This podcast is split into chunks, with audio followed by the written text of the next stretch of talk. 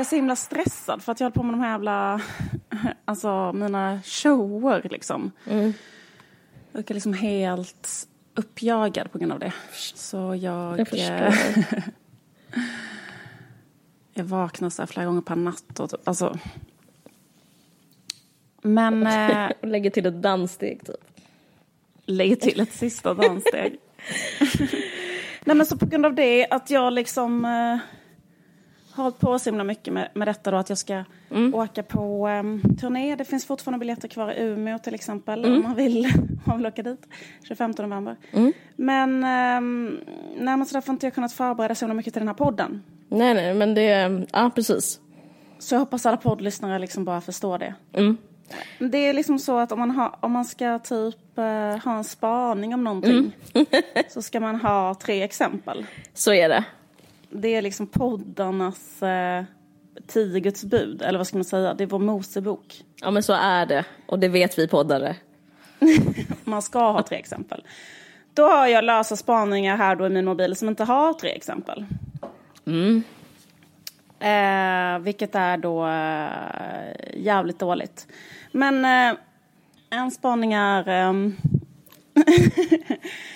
en spaning som jag har då, som alltså då fortfarande är på skrivbordet. Jag kanske kan hjälpa dig. Jag kanske kan ha ett till exempel. Ja, du kanske kan ha eh, Alltså, andra det vet exempel. man ju Ja, inte. Ja, ja.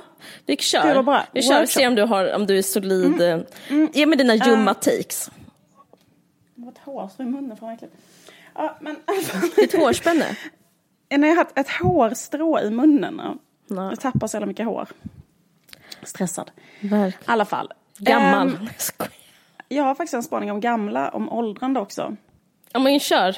Nu, har, nu får du Eh. inte hållas på sträckbänken längre. Nej, precis. Och gud, jag har så mycket intressant att säga, så ni anar inte. eh, nej, men ehm, den första, jag kan säga den här första som jag tänkte på. Det var det här, eh, den, den, den, den, het, eh, den heter så här, eh, phony entreprenörer. Eller så här, ehm, att det finns en karaktär i samhället som är så här, en människa som förespråkar entreprenörskap. Till exempel kanske så kvinnligt entreprenörskap eller kvinnligt ledarskap eller sånt där. Mm, just det. Och som själv är jätte, jätte, har jätte, jätte, jättedålig ekonomi. Okej. Förstår du vem, vem jag menar? Ja. Eller nej, nej det gör jag inte. Men jag vill enlighten mig liksom. Nej, men alltså, jag, jag, jag tycker det känns som en, så här, en typ som finns. Alltså, förstår du, typ en person som är så här, med lite grann med det och pratar om entreprenörskap och hur man liksom så här, att det är jätteviktigt med företag, kanske att kvinnor håller på med pengar och hit och dit. Och sen är de själva, alltså, har de själva liksom ett fruktansvärt dålig ekonomi. Och, och, och det, en, det exemplet alltså, jag har kommit på då, jag, det jag vet att det finns fler exempel. Men det jag tänkte på var um, Dominika Persinski, som jag älskar för övrigt. Men jag läste en rolig sak därför att jag såg en bok skymta förbi på hennes Instagram. Som heter Östeuropas kulinariska hemligheter. Som hon tydligen gav ut 2008. Och då blev jag självklart otroligt intresserad och var så här, den här boken måste jag eh, skaffa. Som jag älskar eh, både Dominika och, och det polska köket, självklart. Men Då började jag läsa lite om den här boken. För hon känns som en sån person som pratar mycket om så här, eh, entreprenörskap, att man liksom så ska, ska, ska vara företagare och starta olika grejer och sånt där. Eller hon kallar sig själv för entreprenör och hit och dit. Men då var det liksom, då när man googlar på den boken så kommer det upp att det fanns en twist kring boken Östeuropas kulinariska hemligheter. Då, då rullades det upp att skälet till att ehm, Alltså att någon som eh, hade hållit på med den här kokboken och gett, förstått, suttit med en, liksom, och skulle ge ut den. Ja. ehm, hade akut lånat ut 36 000 till Dominika för att hon eh, hade en akut skuld. Och sen hade de bestämt sig för att eh, hon skulle betala tillbaka lite i liksom varje månad. Och så hade de gjort en inbetalning och sen inte fler. Det här, det här tycker jag är en klassiker. ja. Det här Osar dålig ekonomi. Att man... Känner också igen det här att man liksom har föresatsen att verkligen betala tillbaka och sen så orkar man bara faktiskt göra det en gång. ja, verkligen. Ja. Men jag tycker också lite snålt av den här affärsmannen. Säkert är inte 36 000 mycket för honom kan man tänka sig ändå. Nej. Men då skulle han ändå liksom dra henne inför rätta för detta då. Jesus. Ja. Och får tillbaka sina... Men vilket år var det 36 000. här? Var det pre eller... 2008. Ja, det är pre-Anders Borg. Ja men det är självklart pre Anders Borg. Ja. Nu för tiden är ju de problemen lösta Ja, såklart. ja nej, men precis. Ja, men jag fattar vad du menar. Ja, men hon, Men hon fall. är men icke alla fall, och trovärdig då, som... Så eh, skulle hon få det som ett förskott på Östeuropas kulinariska hemligheter, de här 36 000.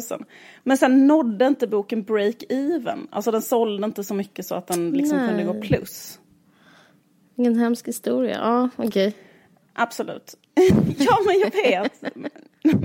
jag vill köpa den men den finns inte i handel. Man måste köpa den second hand. Men då går ju inte pengarna till Dominika.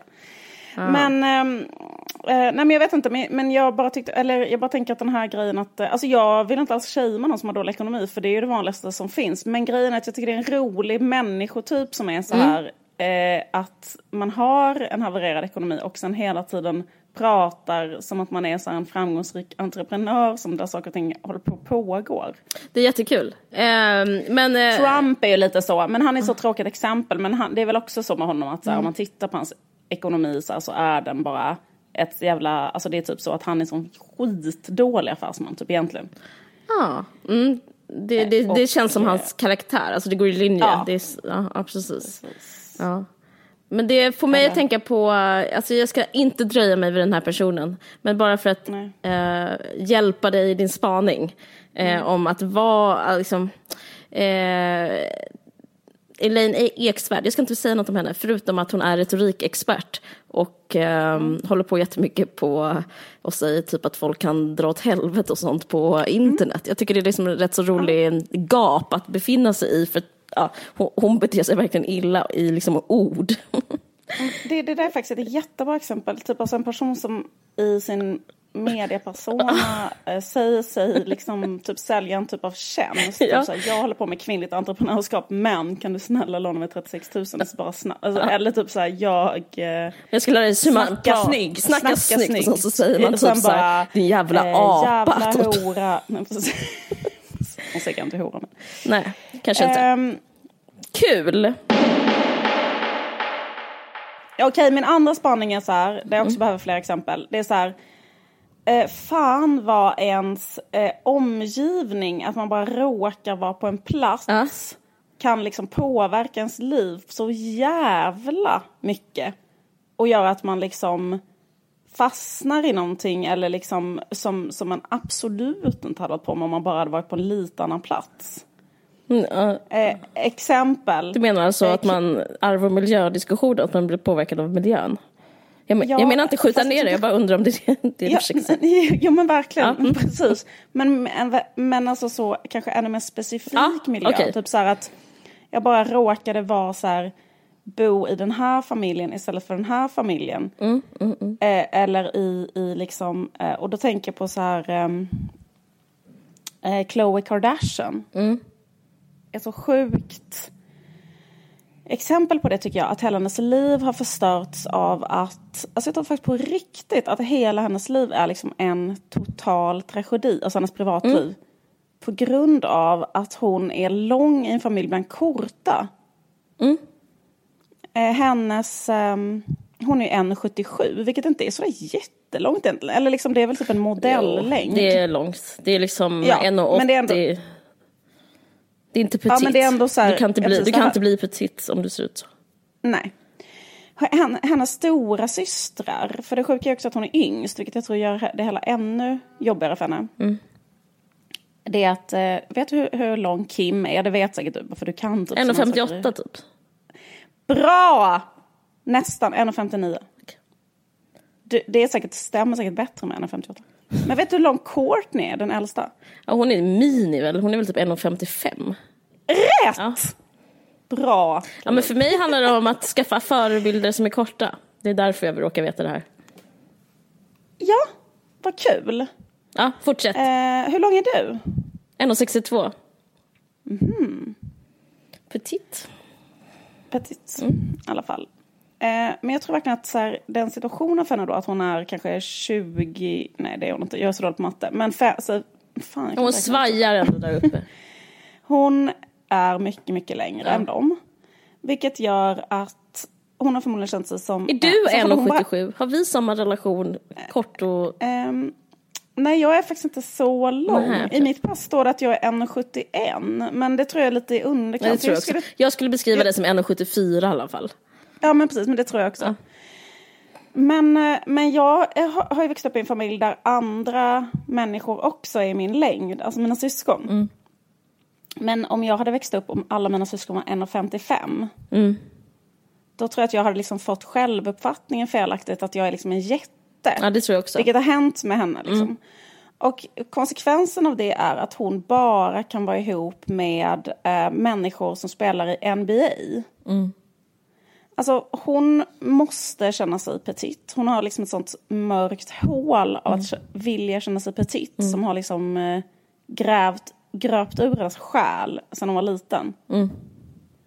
Därför måste hon vara ihop med sådana människor som är kanske två och 20 typ. Jag fattar. Och de, mm.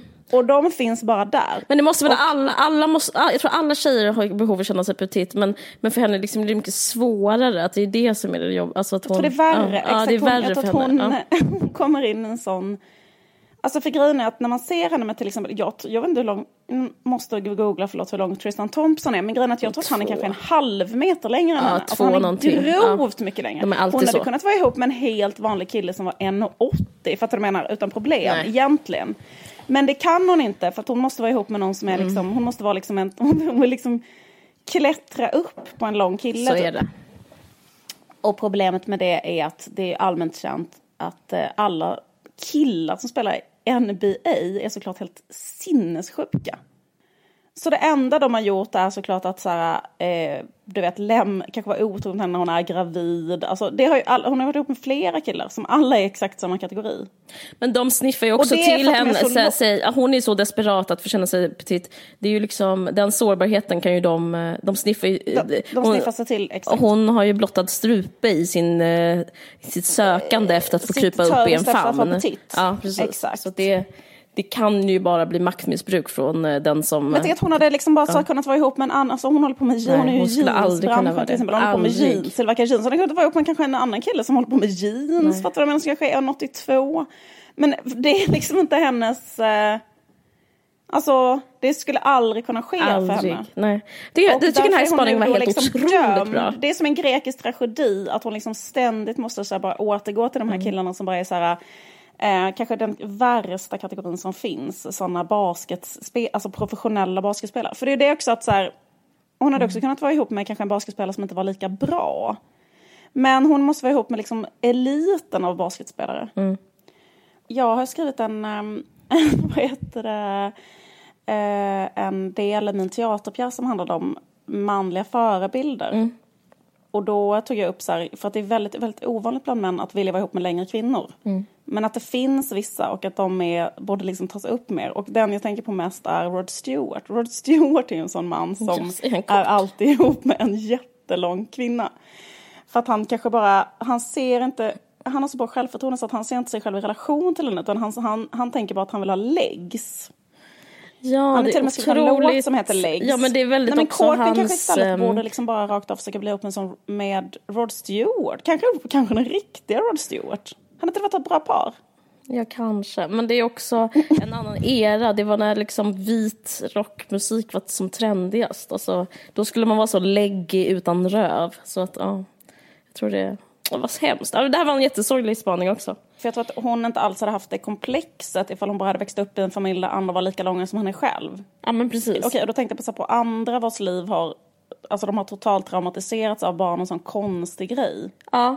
Alltså, fortsätt. Ja. Nej, men det jag tänkte när du sa det här att, det bara, om man bara gjort nästan varit på en annan plats, alltså nästan bara liksom ändrat på något pyttelitet så hade hela livet förändrat. Jag Mm. tänker på Katrin Zytomierska. För att om hon inte varit ihop, för hon är liksom en helt underbar person. Alltså, jag, låt mig bara säga att hon är det, jag tycker hon är det. Ja. Ja. Ehm, Och, och, eh, jag har, det jag ska prata om sen handlar om hur människor som är, alltså kan man säga, eh, fake och inte fake handlar min senare spaning om sen. Och goda och inte goda. Och hon tillhör kanske, de, kanske de fyra personerna i Sverige som inte är så här phonies. Ja. Men hon har blivit, bara för att hon råkade typ träffa Bingo Rimér så är hela hennes liv förstört. Och så, eh, hon, nu liksom är det som att hon aldrig har en relation för att han är med Alltså förstår du? Hon är ihop med Sveriges största sexist och sen så bryter hon sig mm. ur, gör slut och då liksom håller han på att eh, för jag liksom studerar hennes Insta jättenoga. Mm. Då är han alltid så här eh, och bryter ner henne på, liksom, typ ska du ha på dig det där? Alltså förstår du? Tänk dig att, att eh, man, man är en vanlig person, sen så blir man ihop med Sveriges största flickfotograf och sen så har man den flickfotografen eh, som bedömer en eh, dag ut och dag in. Mm. Alltså, så hon kan aldrig eh, hon kan liksom aldrig eh, få liksom ha det bara eh, en normal verklighet där hon bara är en vanlig tjej som mår bra och så här, jag ser ut så här och den här var fin den här klänningen. Utan hon har en sån typ så här, högstadiemobbare som aldrig är längre än ett sms bort. Jag bara liksom, tänk om hon inte hade haft honom. Hon skulle kunna liksom gå hur långt som helst. Och jag tror inte hon kan ha en relation för han är alltid där och typ så hackar på henne. Det är så jävla hemskt att se. Ja vad intressant för det är också så det att de har liksom de har en slags co-parenting ja. Eh, där de eh, hela tiden umgås. Mm. Och hon har missförstått det för det är så, hon skryter så mycket, eller liksom det är så här, vi är så bra, mm. jag är så bra vän med mina ex. Men jag, jag, jag skulle råda henne att liksom bli ovän med sina ex, förstå tror jag mm. hennes liv kan blomstra. Mm. Mm. Jag tänkte lite på Jonas Hassan Khemiri, ja. att han gick på gymnasiet på Södra Latin. Ja. Och jag tror att han har uppfattat, eller liksom att han, hans identitet bygger väldigt mycket på att han är liksom, vad heter det, rasifierad. Ja. Jag tror att om han hade gått på ett annat gymnasium, eh, kanske någonstans i Malmö, eller förstår du vad jag menar, så kanske han inte alls hade haft det som sin primära identitet. Eh, och då kanske han hade skrivit någonting helt annat. Um, han kanske inte hade skrivit sådana brev, alltså för att han han, uh, han uppfattar sig själv nu kanske som en svart person i New York. Eller, liknande. eller liksom alltså så i, alltså det här med att han känner sig rasprofilerad på polisen och så. Men grejen är att, och vilket han säkert har blivit, men jag bara menar att Eh, att hans oh, hela identitet går ut på det därför att han förmodligen har varit då den mest rasifierade på Södra Latin såklart. Ja, Men hade han varit i ett, i ett sammanhang så kanske han hade varit den svenskaste personen. Mm. Och då kanske han hade skrivit böcker som handlade om ehm, eh, hans egen, eh, alltså han kanske bara hade skrivit sådana här, han kanske hade varit som Alex Schulman eller sånt där. Han mm. kanske hade haft en podd och skrivit om så här. Nej men han kanske hade skrivit om innerstan, alltså han kanske skrivit om, alltså hur det är att bo, äh, gå på Södra Latin, vara jättepopulär och bo i innerstan och vara kompis med Olof Drejer. Alltså så som verk... För, nej, men han, för så är det ju i verkligheten. Ja, ja. Men nu så är det som att han vägrar identifiera sig med verkligheten utan med bilden av sig själv. Ja, va, mm, det är sant. Ja, det tycker jag var ett jättebra exempel. Uh, det är svindlande. Det är sådana what if. Alltså ja. man kan ta en, men en fel, unna oss. Missat, en, en, en gång kan man få göra sån what if-spaning. Eh,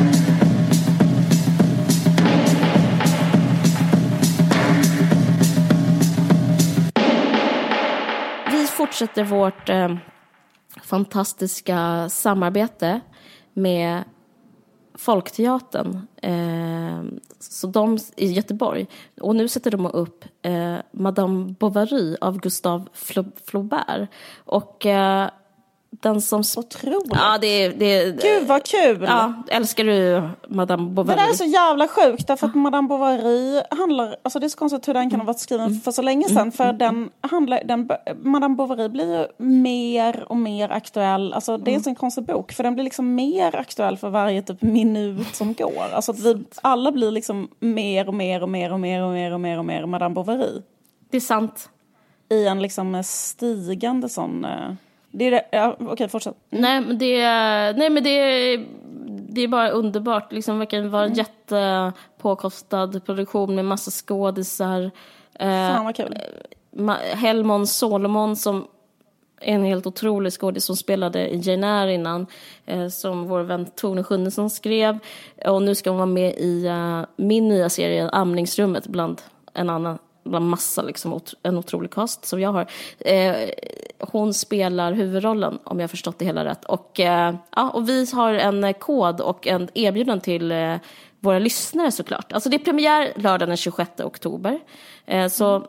det, det har varit premiär när det här programmet går. Men man kan se eh, den hela, man kan få det här erbjudandet hela perioden. Man skriver bara in koden VARG och jag kommer posta länken på vår Facebook-sida. Och då klickar man på den och så skriver man in varg och så får man jättebra mm, eh, förmånligt pris. Så himla kul. Mm. Tack så otroligt mycket för det här eh, roliga fina samarbetet Folkteatern Göteborg. Tack så mycket Folkteatern Göteborg. Vi samarbetar med Nextory. Eh, ja, precis. Vi är jätteglada för det. Genuint glada, superglada. Mm. Eh, för att vi älskar böcker och eh, vi hatar att bära. I alla fall jag. Mm. Och eh, Nextory är då en tjänst som alla nog vet nu som erbjuder både ljudböcker men också e-böcker. Och man behöver liksom inte ens en läsplatta för att njuta av den här tjänsten. Det räcker med att typ ha en mobil. Så kan man eh, ladda ner Nextory och eh, ja, det är som ett stort bibliotek typ i, i handväskan eller vad man nu har sin mobil. Det är ett stort bibliotek i, i ja. mobilen, i fickan. Ja, det, I fickan, ja. Det är häftigt. Så, helt underbart. Eh, helt otroligt och Carolina Ramqvists nya bok finns där. Ja, vi skrek eh, båda två. Vi är jätteglada. Ja. Jag, jag, vill, jag ska kasta mig över den. Ja. Alltså Björnkvinnan. Eh, otroligt. Eh, jag läste ja. en intervju med henne i DN om den. Verkar svinspännande. Ja. Eh, och eh, handlar om typ ett sant eh, fall från 1500-talet där det var en kvinna som blev avsatt på en ö i Atlanten. Och, eh, ja, och sen så skriver hon den med paralleller till sitt eget liv om att jag blev, blev jävligt gripen av den sista meningen att vara typ en ensam kvinna på en ö med sin familj. Och så Ja, jag, jag, jag kommer lä, sluka den. Ja, jag med. För fan vad underbart. Eh, plus att den är lite, tar avstamp i nutiden. Alltså det är smaskigt, det är underbart. Alltså, men, men det är inte bara det, vi skulle kunna ha liksom en hel, du och jag kan läsa den, men alla våra lyssnare kan läsa den också. Eh, vi skulle kunna ha som en gigantisk bokklubb. Vet du varför? Nej. För vi bjuder alla lyssnarna gratis första månaden. Wow. Ja, man bara skriver in varg mm. som kampanjkod. Mm. Och så går man in på www.nextory.se snedstreck kampanj. Så skriver man in varg där och sen så bara laddar man ner den här björnkvinnan och sen så, så, um, ja, så läser vi den ihop. Superkul. Tack ja. så jättemycket Nextory. Tack. Jag som är så rolig, jag tänkte på det här faktiskt, jag, är så, jag som är så rolig och lättsam i verkligheten, varför ska jag alltid prata om så allvarliga grejer i podden? Men, mm. men nu är det så. Nu ska jag prata. Ska du prata om något annat? Ja, det ska jag göra. Ja, okay. Tyvärr. Jo, jag ska försöka prata fritt. Jag skriver två A4, tre A4-sidor, men jag ska skita i dem. ja, men jag vet, det är liksom någonting som är... Eh, det här baksidan att vara perfektionist. Eh, jag är liksom... Eh, jag kan inte inte jag menar inte, och det menar jag inte heller att baksidan för perfektionist är att göra bra grejer, utan man kan göra skit som perfektionist men liksom ändå ha lika jobbigt under tiden. Alltså, eh, mm. Och det är det jag det, är, det, det är min kategori. Nej men, så det är så här, jag skulle vilja prata mm. om upplevelsen som jag har liksom skakats av senaste veckan, för jag har varit så mycket i den, att, vi, att jag eh, lever i en låtsasvärld, eller att vi, vi alla lever i en låtsasvärld. Eh, så, alltså, jag tänkte prata om eh, vad som hänt de senaste tio åren på internet. Stäng inte av, stäng inte av, det är mycket roligare än, mm. än det låter. Mm. Eh, för jag har startat en blogg. Mm. Ehm, den är helt underbar. Ja, men tack. Eh, det är Sveriges bästa blogg. Ja, men jag vet. Eh, ni kan gå in och läsa den på blogg jag vet inte om man stavar, ng.se blogg CRFN. På Nöjesguiden finns den i alla fall, min blogg. Man kan söka CRFN-blogg. Ja, det kan man nog göra. Man kan nog hitta. Hur som helst, eh, för grejen är, det som jag märkt är att, för jag skrev ju blogg innan, jag vet inte om våra mm. lyssnare vet det, men eh, jag skrev i en skunkdagbok och liksom berättelsen om mig lite så här, att jag blev upptäckt då och mm. olika mediepersoner. Då, hade jag, då skrev jag den hemligt och så mm. eh, jag googlade på den skunkdagboken. Jag hade ett alias som hette Dåligt mm. smink och då var det så här, det var med typ i P1 Kulturradion pratade om liksom, vem är den här personen som skriver mm. så där och Sigge Eklund innan vi blev vänner skrev om den och eh, sådär. Så det var mycket att jag hade, att jag skrev under eh, hemligt och sen så fick jag mycket medieuppmärksamhet så fick jag jätte, jättemycket följare. Men det var så, sen har jag inte tänkt så mycket på det. Eh, men förutom nu när jag startat en blogg igen, eh, för det är liksom en helt annan grej med att få många som läser ens blogg nu och då. För då betydde inte det pengar på någonting, för något sätt för mig. Det var, det var liksom inget med pengar att få följare betyder liksom inte det var innan man började prata om så här klickonomin och clickbaits. Det fanns liksom inte, det fanns liksom någon slags oskuld i hela internet när jag började skriva. Och eh, då, då skrev det var ungefär 2005 och då skrev liksom andra bloggar också. Och då skrev de på ett helt annat sätt. Och då istället för den, eh, det samtal man har nu om att allt bara är clickbait så pratar man så här ehm, i bloggar för liksom um, utelämnande, liksom vad är det här och är det här nya så här dokusåpa-världen, ingenting får visst vara heligt och hemligt och mm. alla ska liksom tvätta Var det så när du började ja, skriva? så var det. Ja. Alla ska tvätta sin byk offentligt. Jag skrev liksom en mer litterär blogg, vad fan man ska kalla det, liksom, mer som mm. en sån fiktion och sen så mycket av det jag skrev hamnade sen i min eh, debutroman Eh, jag skrev typ om saker som jag var med om. Men alltså, sen när jag började nu igen, det var därför så jag märkte. Så, jag frågar en sak för ja. lyssnarna. Hur gammal var du när du började skriva din blogg? Din första? Ja, men då var jag 25. Då kände jag mig så himla gammal. För alla var typ 17. Men då var jag, så, då var jag 25 och bara skämdes så mycket att jag var så jävla gammal. Men, eh, mm. Mm. men eh, så gammal var jag. Men det är väldigt intressant för jag började rita serier när jag var 25. Jag har typ sagt i intervjuer alltid så här, men jag var 23 när jag började rita serier. Men det var inte jag alls. Jag, alltså, alltså, typ att, så här, jag älskar att du säger det för det är så jag, jag, man vill säga att man var 23 för man var liksom Ja men liksom det kändes så. Och sen så när jag väl har räknat efter så var det så här bara, nej men alltså jag var verkligen rakt av 25. Och jag kommer ihåg att det var otroligt pinsamt att det var så här, ja, så startat fanzine är 25. Men gör inte det, det är så alla, pinsamt liksom, och gammalt. Olika ja. jämnåriga har redan så här, förlovade och bor i en bostadsrätt och har gått ut sin ja. utbildning. Och, och sen Nej, bara då så. ska man börja. Va? Ja, men så var det exakt för mig också. Att det mm. var så här, ja, men nu ska jag Men fan det är ett extra råd att börja sent. För ja. man slipper ju mycket pinsamheter. Mm. Alltså typ det är så himla pinsamt uh, att så här, behöva göra bort, eller, eller, eller jag vet inte. Så man gör ju bort sig ändå. Men det är liksom ändå lite så. Nej men uh, framför allt tror jag man ska tänka att det går.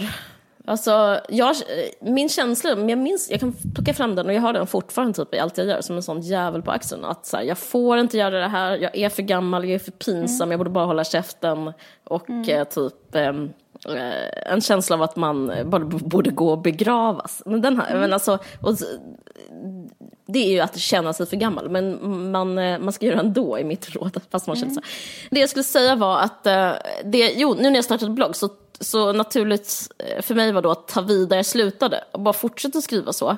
Och eh, ska försöka akta mig för att bli självförhärligande. Men det jag märkte, för jag tänkte då kolla liksom på, jag liksom mm, kollade runt på andra bloggar och sånt där. Och eh, det, började, det var så jag började tänka på det här, att jag upplever att som internet eh, har förändrats på de här tio åren som jag har varit blogglös. Alltså mm. under tio år har jag bara skitit i bloggat och bara liksom varit en vanlig person med ett vanligt Insta och typ så här tuffat på. Mm. Liksom. Men det som hänt är att eh, den här typen av eh, ärlighet som alla så här klagade på, typ så här eh, att tvätta sin smutsiga byk offentligt, har liksom helt försvunnit och blivit totalt ersatt av eh, eh att allt har blivit väldigt polerat och att internet mm. nu består av Alltså jag, om det var så att alla bara, nu börjar vi blogga, typ, ah, typ så här, vi skriver, alla kan skriva och alla som har tillgång till internet ska bara skriva och eh, de skriver för mycket mycket, de skriver för liksom pinsamt. De,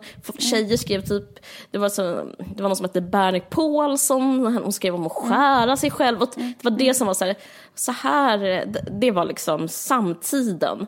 Men sen så nu så är liksom samtiden totalt, det finns inte ett spår av någon som så skär sig själv och, eller det finns ju det. Men, men ingen jävel typ berättar om det, utan istället är det typ att eh, man förstår att eh, blogg och typ Facebook sådana sidor har ersatt tidningar och det är där mm. eh, företag annonserar och eh, bloggare själva är alltså, var jättesmarta och jättemysiga och allting handlar om liksom att framstå som, eh, som, normal. som normal och trevlig och mm. likeable och mm. eh, god skulle jag vilja använda mm. det uttrycket. Liksom att det finns ingenting att klaga på. Om man kollar liksom runt lite så på L-bloggarna så är det så att alla håller på och gör olika så här eh, återbruksannonser. Typ så här. Kan ni Mm, fatta att den här plasten är, eh, det är bara gammal plast.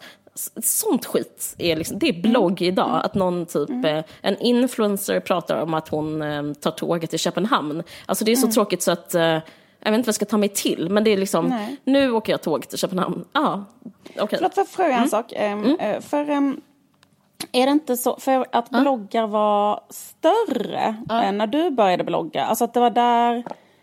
Förstår du vad jag menar? Typ att nu kanske poddar är vad bloggar var då. Alltså fattar du? Typ att Ja. bloggar eh, som fenomen nu inte är alls lika... Nej, du har Alltså, fel. fast- De är, eller jag- de är, fast de är jag- jag- större nu. Alltså de genererar Ja, okej. de genererar miljonpengar nu. Ja, okej, men jag menar, är det, är det lika många människor som läser bloggar? Alltså följer folk så här, Ja. bloggar på samma sätt som man gjorde för tio år sedan? Blondinbella finns, för hon har ju så otroligt stor läsarkrets. Elsa Billgren, Sandra Beijer, Pau, Kenza, alla de är liksom, håller fortfarande liksom media i järnhand. Ja. Och de, alla de... För jag som- trodde att de liksom, um, av det var så här att den eran lite hade liksom... Um, Nej, alltså coolheten är ju borta, men, men, Ja, okej. men eh, det är liksom mer som att det har blivit en eh, bara plats för Ja, det var en plats där de ändå liksom verkar och det är jättestor trafik där. ja, liksom. jättestor är det trafik. typ- Det är därför det, då de tjänar så mycket Är det pengar. bara att det är mest tjejer som gör det? Men finns det killar som bloggar så som det var? Nej, det var ju så här, det Alex tror jag inte. Schulman Ja. hade en blogg. Nej. Va? Ja, men de Finns bloggar inga väl ändå killar. inte riktigt på samma Nej. sätt? Nej, det finns inga killar. För det fanns väl ändå då, när du Ja, började? då att fanns det var jättemånga. Liksom, Då, ja. var det liksom, ja, men då var det liksom också lite coolt och liksom eh, fräckt, eller vad man ska säga. Mm. Exakt, att de kanske hade en sån eh, polisinkorrekt Ja. humorblogg och sånt. Ja, men precis.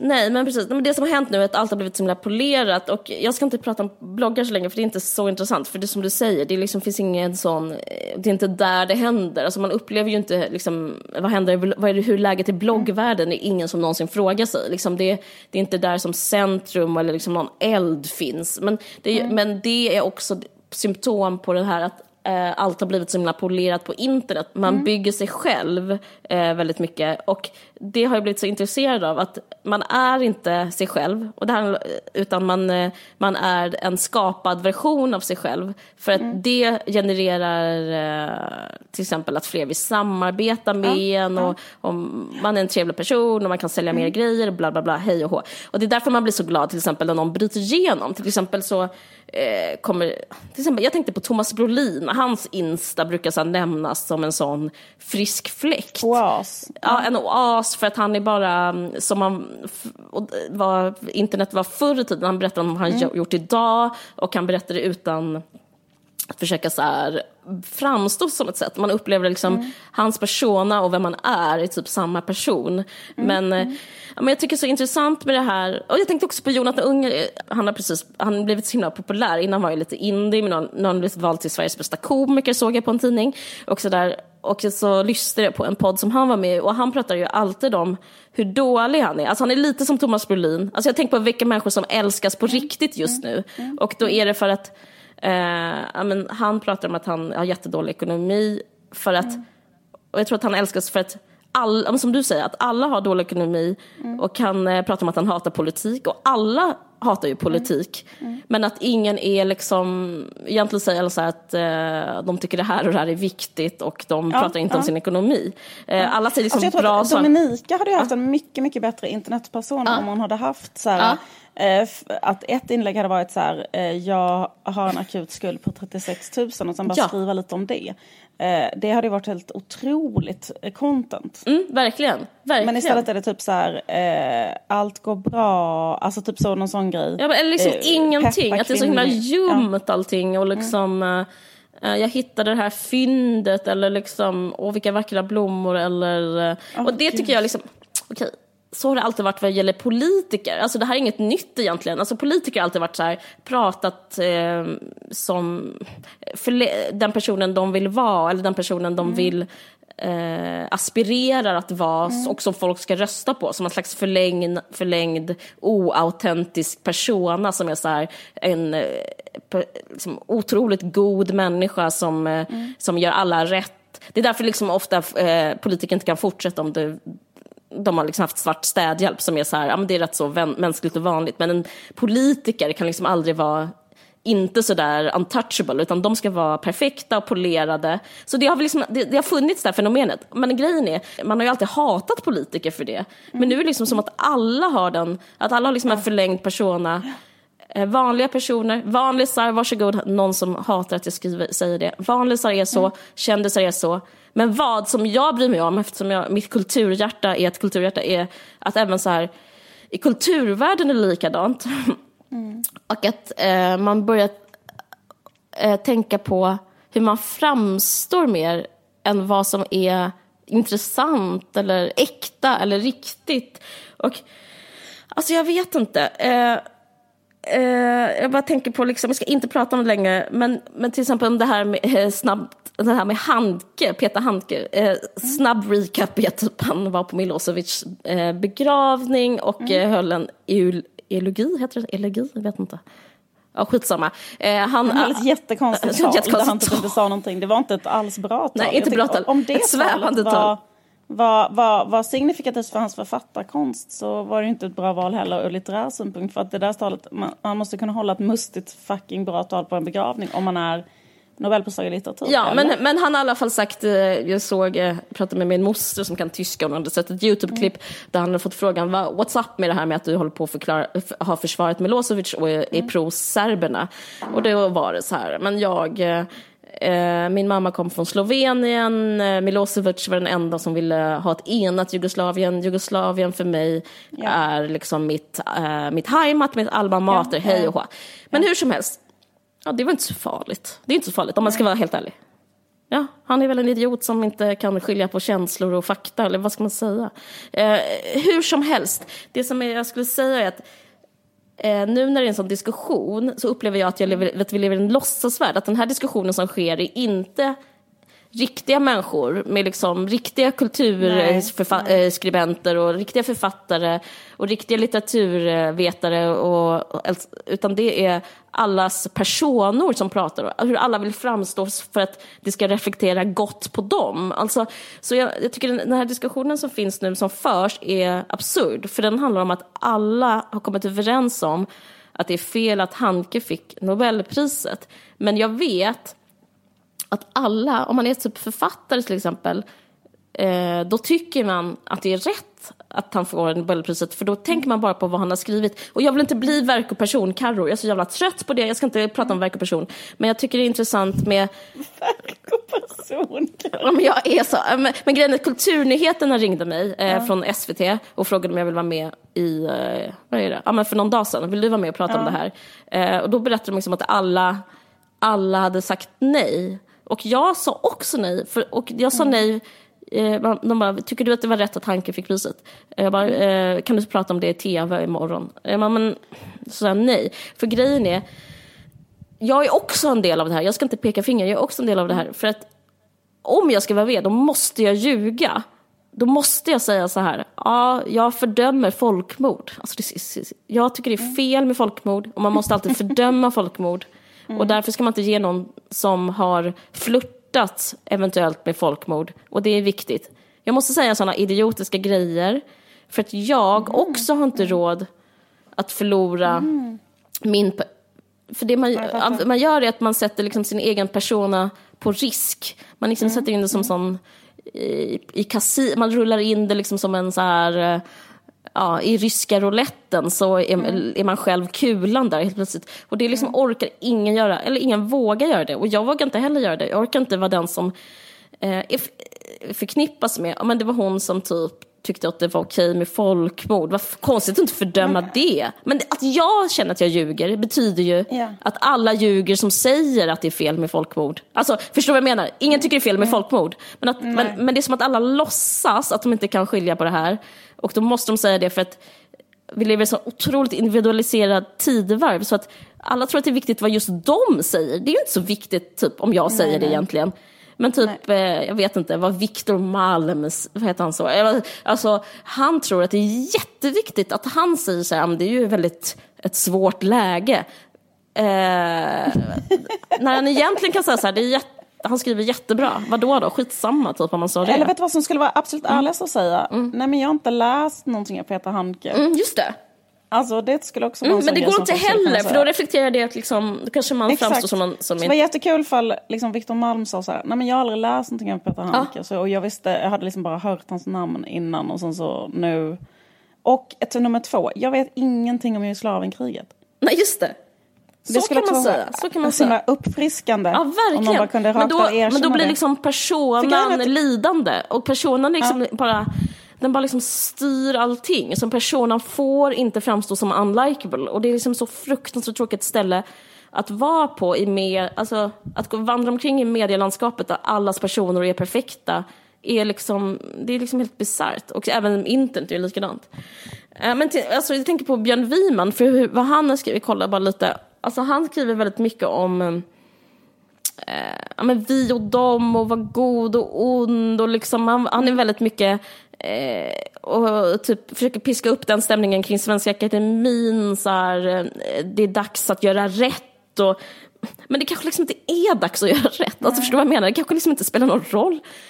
För det är också så här, men det spelar ingen roll om han tycker något. Alltså, det, det får ju ingen egentligen effekt förutom att han har en position där han är god eller typ härlig. Ja, men jag läste i alla fall en intressant artikel om den här. Ehm, Det är en filosof som heter Agnes Callers. Det stavas Kallars, jag vet inte hur det uttalas. Hon pratar om the aspiration of agency of becoming. Alltså hon pratar om att, eh, hon tar exemplet förälder, att det liksom, innan så var det så här att det är något som bara händer en, eller så någonting som bara, det är så här livets gång, naturen händer, en dag blir man förälder. Men, Ja, eh, men nu för tiden så är det typ så här att eh, det är ett, eh, ett otroligt aktivt val som baseras på bilden av ens framtida jag. Och därför kan man liksom ha den som målbild och den som går nästan hur långt som helst. Att man kan så här, jag är sån som ska ha två gulliga barn, na, na, na, na. och, liksom, Så bara, och, det är det som är typ ett föräldraskap, alltså att man vill vara en sån som har Eh, barn. Och, och eh, hon, bara, hon dröjer sig inte länge vid det här med föräldrar, men hon pratar om hur man blir den man blir. Alltså, det är det jag tycker är intressant. För att individen, alltså att individen är starkare, liksom, dels en sån naturkraft som så här, att få barn eller inte få barn. Innan så var det inte så, men nu är det så att det, individen är större än det. Individen har varit sån, det är typ så här, ja, men vid karriär, då kan man välja, jag vill bli det här. Men nu, det nya som hon menar är att man också väljer det hur man är som person. Att innan var det så här, ja men hej och hå, jag är morgontrött, Eh, jag gillar muffins, eh, diskus är inget för mig och sen så, fast jag vill bli läkare och ha två barn. Så liksom har det varit ett tag. Men nu är det som att även den grejen att ens personlighet och ens liksom, ett sätt att vara på, ens liksom, goda sidor har blivit valbara. För att vi lever liksom i, i alla fall så här för den övre medelklassen och jag antar att det är de hon pratar om, att liksom, vi är så himla så här eh, kapabla för allting handlar om vad tycker jag, vad tycker du, vilken position har du, vilken position har jag. Så man kan liksom välja exakt hur man är och det har blivit liksom ett, det är det jag upplever att det har hänt på internet också, att jag säger att internet är så polerat för att alla bara har valt vem de är och ingen är då autentisk. Så inget är av kött och blod och den Hanke-diskussionen är inte av kött och blod och ingen säger vad de tycker utan alla säger vad de vill tycka. Och jag, jag tänkte på det, vad som har hänt och jag tror en grej är att, så här, att man kan hela tiden så här skriva sig fram till vem man är. Till exempel Insta-caption kan vara så här, att man skriver, det är inte liksom vem man är, utan det är som man skriver vad man är. Och, liksom, och, i, och självklart då i, i kanske en recension eller text eller Twitter, att man hela tiden, det är en distans, alltså det är en naturlig distans. Först är man någon och sen så använder man eh, tangenter och så skriver man vem man vill vara. Alltså det, det som skapar den här, som en slags pappmask man håller framför sig.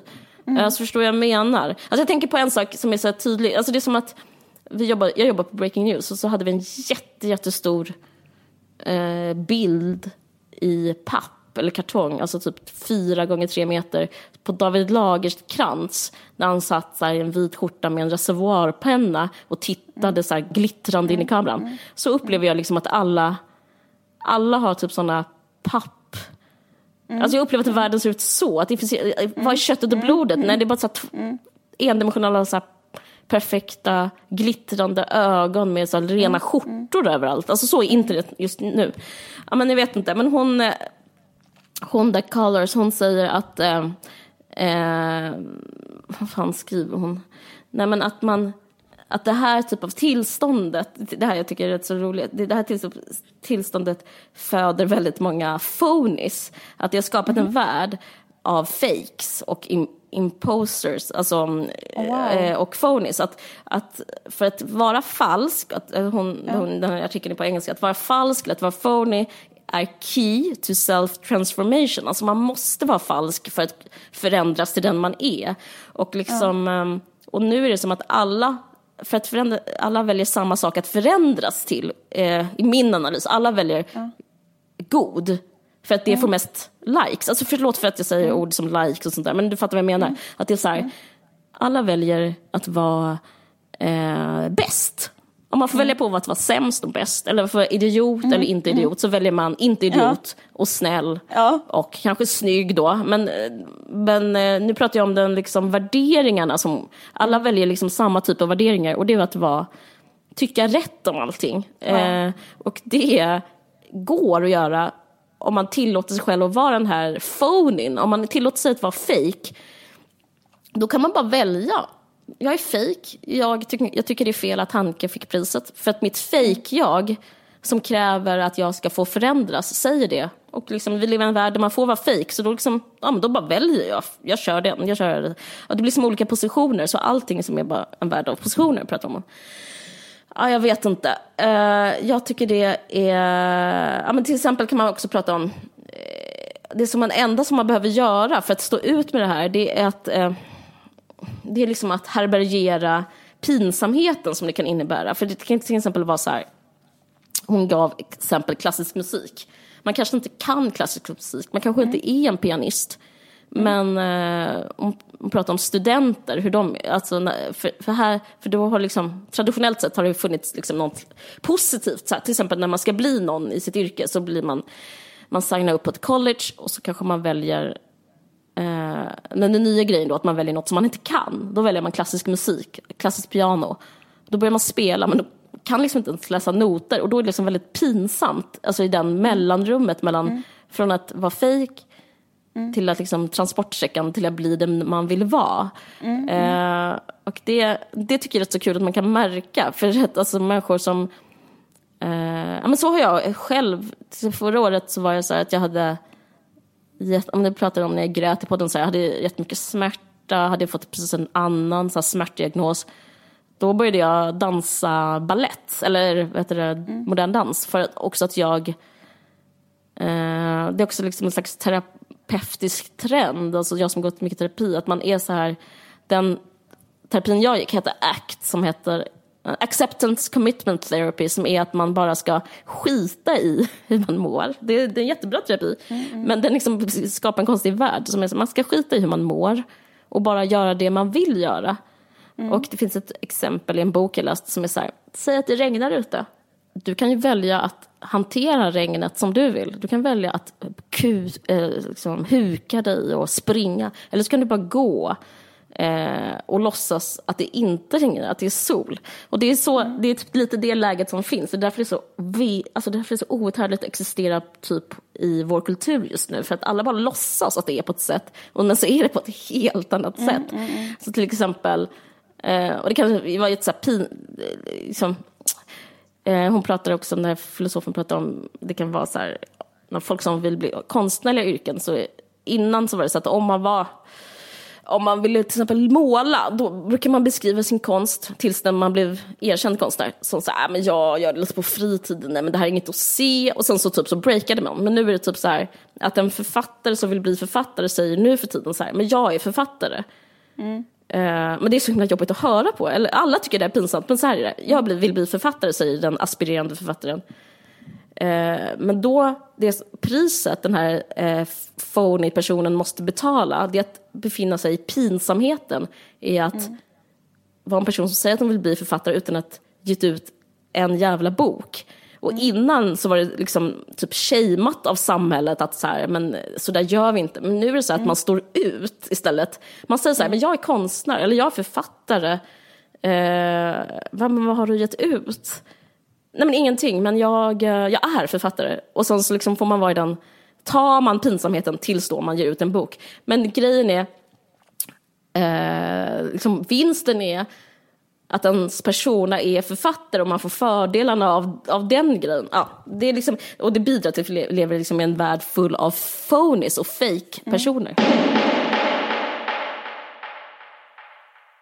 För jag försökte skriva liksom på ett sätt som var så på riktigt i min blogg. Mm. Och, så, mm. och så då blev det så här, ja, att det typ inte, att det kändes helt så som att jag jag vet inte. Ja, men det kändes som jag typ kom ut som pedofil eller liksom. Alltså som jag kände mig väldigt så här, märklig och konstig och utlämnad. Som att du bröt mot någon, eh, ah. alltså liksom att du bröt mot någon oskriven regel för hur man ska vara liksom. Ja, precis. Um... Ska du göra ett sånt inlägg om att du har återbrukat någonting?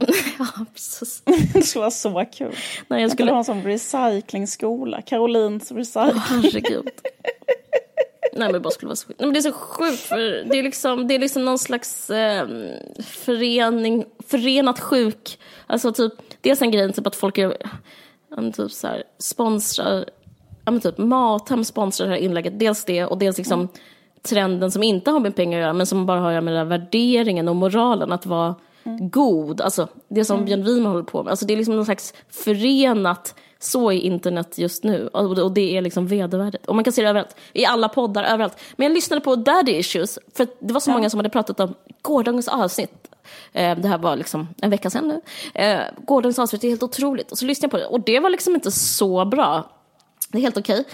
Men det som det var, som jag förstår att andra människor vill ha, det är att de var helt eh, nära sig själva och inte, de var inte två personer utan de var så här de bara pratade om typ eh, de var lite osympatiska, lite tråkiga, lite opolerade, lite roliga men liksom mm. väldigt eh, autentiska. Eh, och, det kan, och det, alltså om folk vill liksom verkligen slå nu så skulle jag rekommendera att eh, det är det alla vill ha. Det, det, det är som, de, där det är liksom Thomas Brolin, Jonathan Unge, alltså det är liksom en sån, det är där guldet finns eh, i min analys.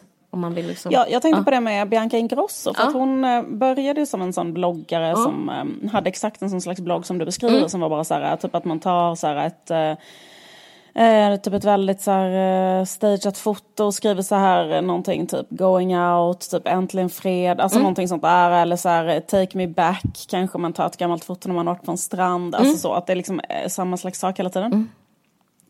Sen så var hon med i den här reality-showen mm. och då tror jag liksom i reality-tv att det blir mer så här, äh, ja men att de säkert så här, äh, nej men att där, där kan man inte liksom hela tiden, varje sekund, äh, liksom bara uppträda som en sån persona utan då är hon mycket mer så här äh, paj och Ja, den är så jävla konstig. bra den serien ja. Ja exakt, den är, den är jättebra. Men, och då tror jag liksom att det var eller, men sen så blir så kontrasten till hennes blogg, eller mm. till hennes Instagram och, och så mm. blir liksom större för då vet man så lite grann hur hon är i verkligheten och sen så eh, eller man vet väl inte hur hon är exakt mm. i verkligheten men liksom att man ändå så här, eller att det, liksom, det är absolut inte i alla fall den här grejen att eh, man liksom har på sig de här kläderna och står på ett visst sätt och säger vissa saker. Alltså så att det är mm. väldigt så här långt ifrån. Men att liksom, jag tror att hon blev populär för mm. att hon eh, var på ett annat sätt då. Ja, och det är därför Fredagspodden är, det är väl Sveriges största podd eller någonting. För de är bara så, eh, så de klarar inte av att ha, upprätthålla personer på liksom det sättet Nej, som... Eh, precis. Ja. Men jag tycker... Uh... Men alla, jag undrar, det, det, är som att det finns också en skräck. Jag, jag längtar till nästa, jag vill att man ska, jag skulle vilja liksom terapeuta hela samhället som är så här, det, det, kommer inte hända, det gör ingenting att, att vara oskön eller osympatisk eller liksom tänka på läskiga grejer eller liksom säga läskiga grejer. Det är också liksom övertro på sig själv. Alltså, man har inte så stor makt. Om, om Björn Wiman säger någonting om att det är viktigt att vara god så kommer inte det ändra någonting. Eller liksom, eller liksom om jag säger så här, jag är emot folkmord så kommer inte folkmord upphöra. Alltså det blir så jättekonstigt jag vet inte, det är helt i onödan kan jag tycka att, eh, att, att alla är, eh, är ängsliga. Absolut, men jag tror att det håller på att vända. Jag ah? håller inte på att vända, eller? Men, sen så, men det handlar väl också bara om så hur internet typ bara så här, um, har, alltså typ på den tiden mm. när du skrev din skunkdagbok mm. så fanns kanske inte Google. Alltså, mm. Utan man var tvungen att själv liksom så ha själva adressen för att hitta connectas till saker och att internet var liksom strukturerat på ett annat sätt. Så här, vilket gjorde att det fanns mycket mer alternativkultur på internet. Och nu har jag liksom, jag tyckte det var så himla intressant och jätterolig teori som jag hörde om, eh, jag tror liksom, det finns en sån vänsterpodd som heter Apans anatomi som handlar om så här har något avsnitt, det är en kille som heter Mattias Våg bland annat som driver den. Men då pratar han om så här hur, för när internet startade, mm. så jag vet inte om någon kommer ihåg detta, men att det fanns väldigt mycket så här alternativ vänsterkultur på internet. Det fanns mm. liksom en uh, tidning, nättidning som heter Gela till exempel. Alltså det fanns liksom väldigt mycket så här, det var hela det här med Göteborgskravallerna där, kanske mobiliserades mm. mycket på internet. Alltså det fanns liksom en sån slags kultur. Men sen att altern, alltså, för vänstern har alltid varit ganska bra på att bygga så alternativmedia, men nu så har liksom Eh, högern blir så otroligt bra på att bygga alternativmedia och nu består ju liksom all alternativ do it yourself-media på internet av högern, alltså typ av så alt-right. Eller liksom att de har varit väldigt bra på att bygga upp sådana där alternativa plattformar, typ ett alternativ till DN. Då finns det liksom bara ett höger, alltså högerextremt mm. alternativ till DN. Men liksom vänstern har typ tappat. Och då har det en sån rolig teori om det, att det berodde på att liksom år, alltså det, detta började kanske hända, säg eh, ja, men, 2010, 2009, 2008, så någon gång då liksom, mm. att de började ta över. Och att det är för att då började så gamla människor använda internet. Alltså mm. typ när, att människor som var 50 plus eller 40, 50, 60, 70 år började vara jättemycket på internet. Alltså för att de var inte där. Alltså det du pratar om med din blogg och din skunk, då var ju inte äldre människor på internet. Nej. För sant. de hade ingen dator hemma och sånt. Och de, alltså, du vet hur mm. äldre människor var då. Mm. mm. Mm. Sen har alla 50-åringar, 60-åringar, 70-åringar reggat sig på Facebook. Det, alltså, och efter det så utbröt ett fucking mayhem. Alltså, ja. ja, det är liksom absolut. De, alltså det, deras hörn av internet, alltså de har så otroligt mycket tid också. Så de sitter ju bara, de har inga barn, de har inga småbarn. De kan ägna all sin tid Många är pensionärer, de kan ägna all sin tid i sådana Facebookgrupper mm. och hetsa mot invandrare. Typ. Alltså, och hitta på alltså, och länka till saker. Alltså, så, så de har liksom, men jag tyckte det var så kul kul, eh, alltså det var ganska intressant spaning att det kanske bara, bara rakt av bara handlar om det. Ja men det är faktiskt jättekul. Uh, men det, ja men precis, jo, men jag, jag fattar vad du menar, det är, det är verkligen sant. Men en annan grej är som att men det är en annan del av internet ja, det är en annan del av internet, den du men... pratar om. Men det är också en, en fucking otalig del av internet som har liksom växt fram. För det är verkligen den här Fast den är också lite, fast det är också, de håller ju, har fanan högt av, av liksom håller på och uh, tjatar om, om moralism. Alltså ja, de är moralistiska de också.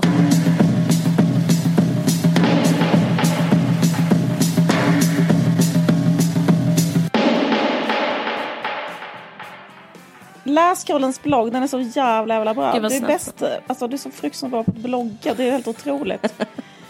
Eh.